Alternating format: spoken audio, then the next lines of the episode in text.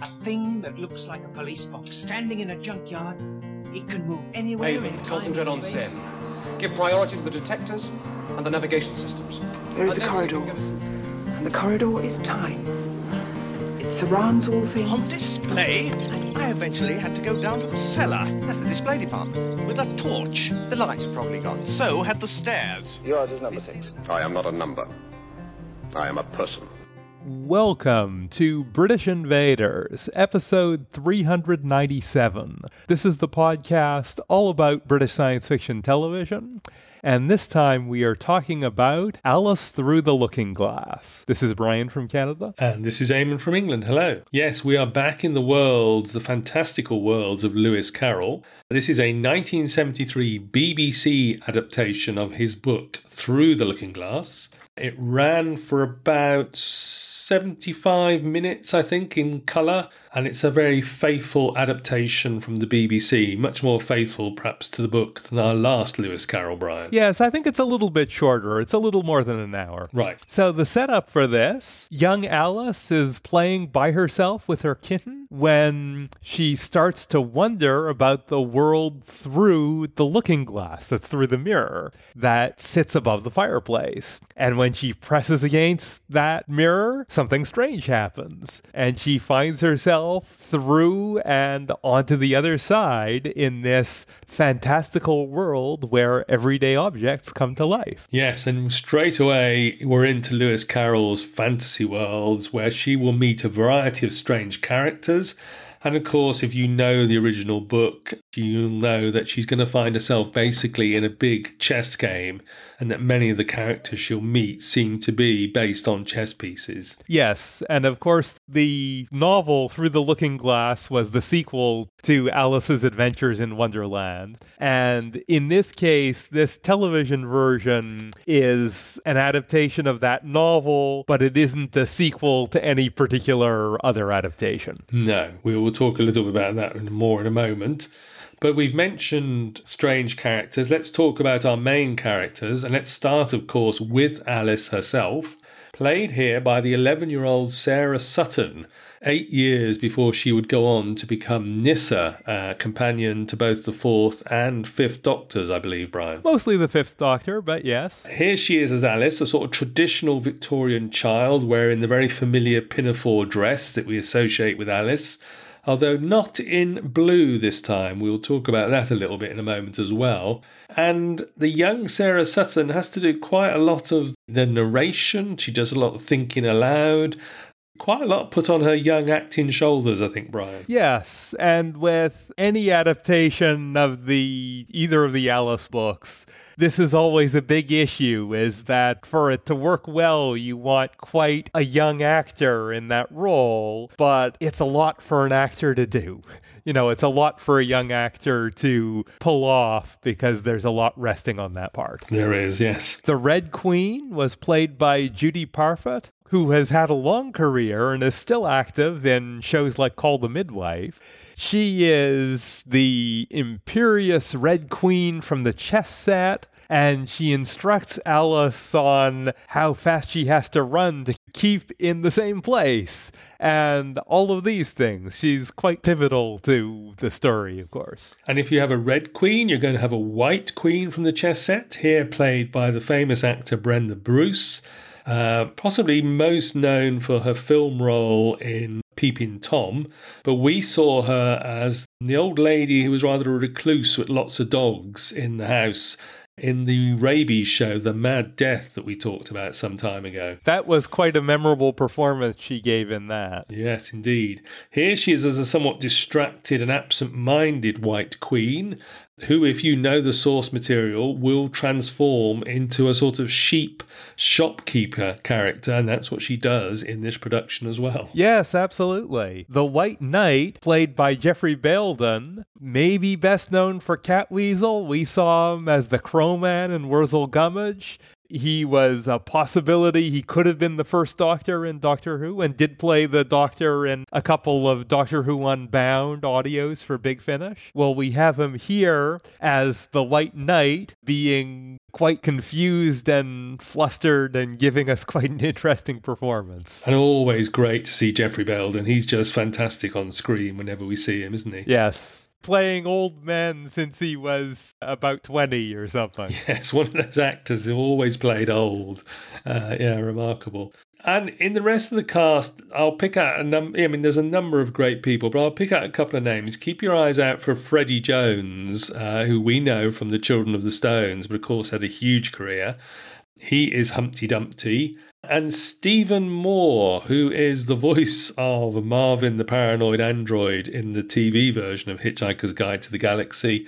You will see him as Haigha, who's basically the March Hare from Alice in Wonderland. But we'll talk about the transformation of those characters perhaps a little bit later. Yes, absolutely. And Stephen Moore was Marvin the Paranoid Android on the radio version of Hitchhiker's Guide to the Galaxy as well as the television version. Oh, right, yes. So, onwards into the chess game, Alice encounters the Red Queen. She realizes that the world she's in through the looking glass is rather like a chessboard with fields set out like squares on the chessboard. And she must progress from being a pawn to the eighth row or the eighth rank and become a queen herself. That seems to be the goal that she has through the looking glass. But of course, there are lots of fantastical characters to meet along the way, all very much in the Lewis Carroll style, with a talking gnat and Tweedledee and Tweedledum and Humpty Dumpty and others. Indeed, yes, some of Carroll's famous creations and some of his famous nonsense poetry, if I can refer to it like that, Brian.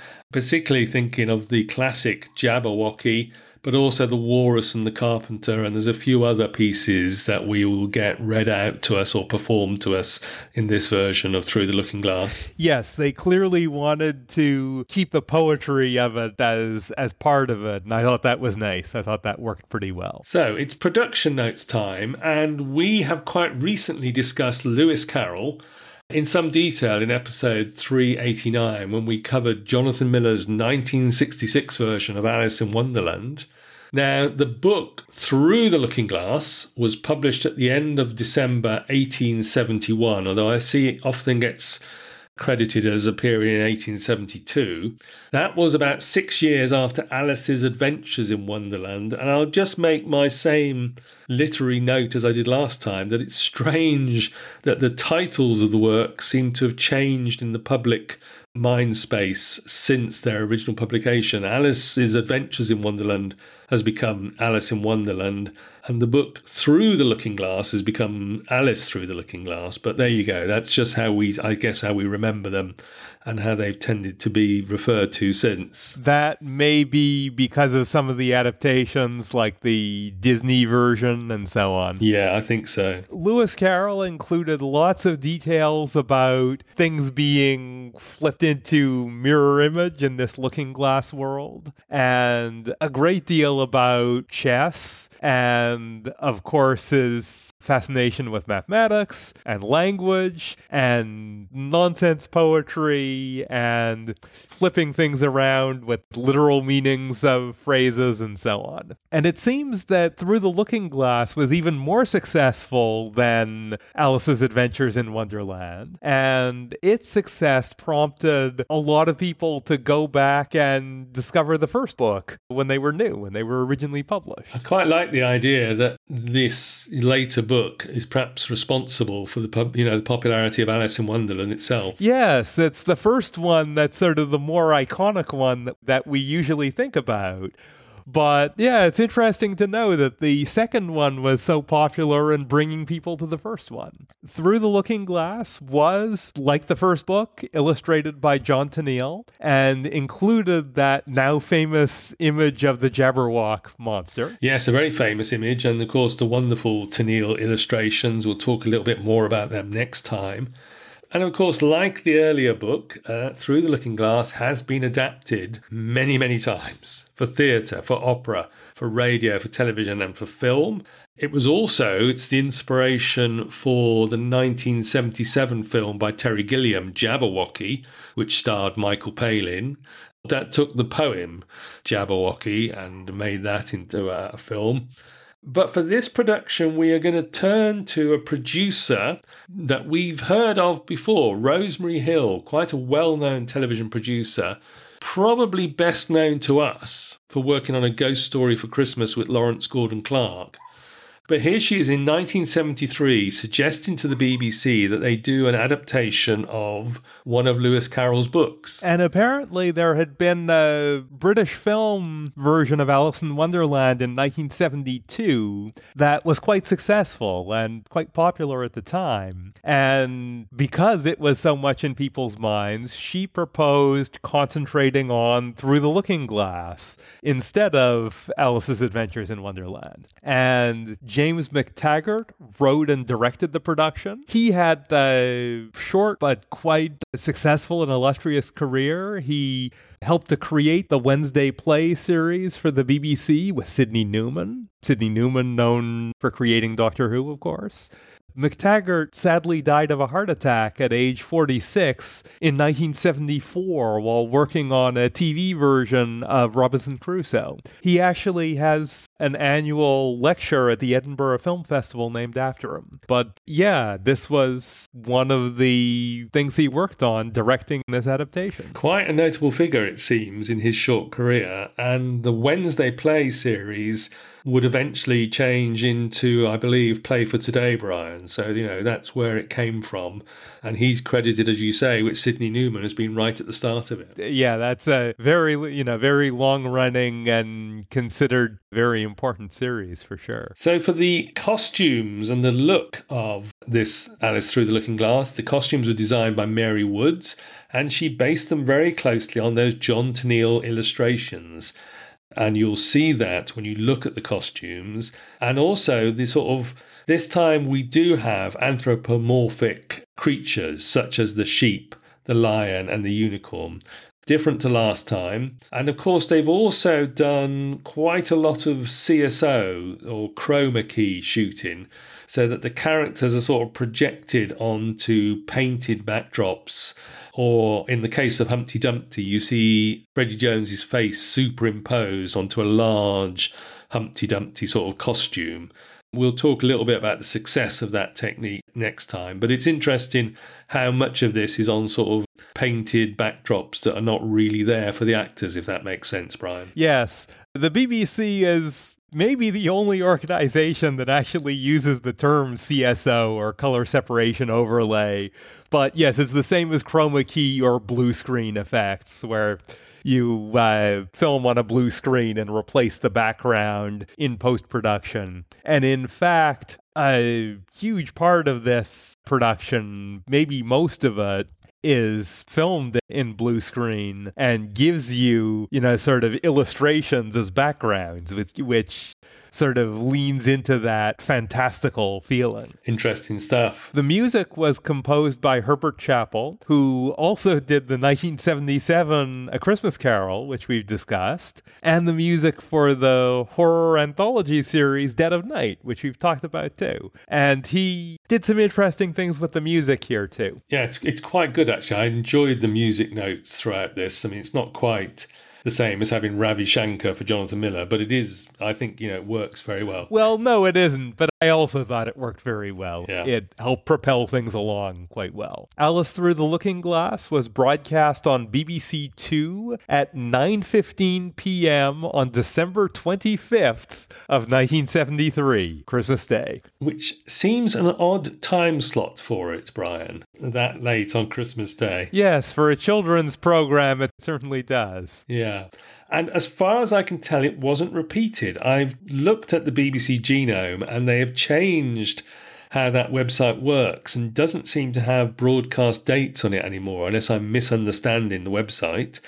So I'm not sure if this was repeated, but it was nominated for a BAFTA in 1974. It didn't win the BAFTA, but it was nominated for Best TV Film, I think. Yeah, so it did certainly have some appreciation at the time, which is good. So that's what we know about the production of it. Let's talk about the availability. In Region 2, I'm afraid it's also strange and topsy turvy because the Region 2 DVD appears to be deleted and no longer available, so you're looking at a Region 1 import DVD, which is currently at about £17. As far as I can tell, there's no extras on that either. It's just this one hour and a bit of this TV version. That's right, it has no extras. Right. Interestingly, they have recolored Alice's dress on the front cover image to show Sarah Sutton wearing a blue dress.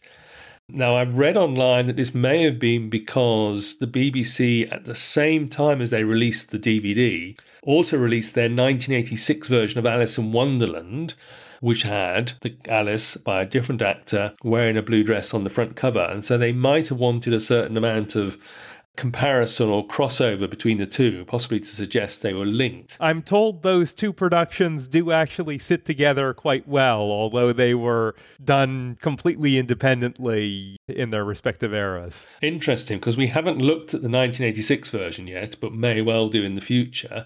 The other note I got from the internet was that Sarah Sutton has been asked about this at conventions and has said that the reason she wasn't wearing a blue dress in the 1973 production was because of the chroma key blue screen filming. And of course, you can see immediately, Brian, that that wouldn't work, would it? Yes, there are a few different colors you can use for chroma key effects, and blue is certainly one of the the common ones. And yeah, whatever you choose, that ends up being an issue. There was a similar thing on Doctor Who where the unit soldiers could not wear the blue UN berets until much later. Ah. Interesting. Uh, the, the, the technical difficulties of doing this chroma key shooting I should mention that I cannot find Alice Through the Looking Glass streaming anywhere over here at the moment in the UK. And strangely, when we turn across to North America, it becomes does it become slightly easier, Brian? Well, it's the same Region 1 DVD release, of course, which is currently $11 on Amazon.com and $19 on Amazon.ca. So, especially in the US, it's a little cheaper than it is in the UK. And again, I did not find any streaming availability for this. But there's a nice low price at $11 US for it on DVD. Okay. And the original novel, of course, is widely available in the public domain and still in print. I will also note, I didn't note when we covered Alice in Wonderland, but I will this time. There is a book called The Annotated Alice, which includes Alice's adventures in Wonderland and Through the Looking Glass, with the original John Tenniel illustrations and it has been annotated by Martin Gardner, and it is full of things about the references that are no longer easy to pick up on that were easier at the time, and about speculative things about where uh, some of the influences may have come from, and so on. So that is also available in a couple of different editions, and it is also a very interesting piece of work. Fascinating stuff. So, next time, we're going to come back. We're going to talk a little bit more about Alice's encounters through the looking glass. We'll talk a little bit about the chess game and the setting, and we'll also perhaps come back to that old familiar question about how faithful we like our TV adaptations of the classics. Yes, for sure. And of course, we will have our reviews and our own thoughts and our recommendations as well. Until then, you can find us at BritishInvaders.com or search for British Invaders on Facebook, where you can find our group there and join in on the discussion. You can also follow us on Twitter. We are at BritInvadersPod. And British Invaders is a proud member of the Voice of Geeks network. Find us there at VOGNetwork.com where you'll also find lots of other stuff to uh, amuse and entertain you, particularly if you're into gaming. Lots of streaming and discussions about computer games there. Absolutely. So thank you for listening, and this is Brian from Canada signing off. Yes, thank you very much. Until next time, Eamon in England also signing off.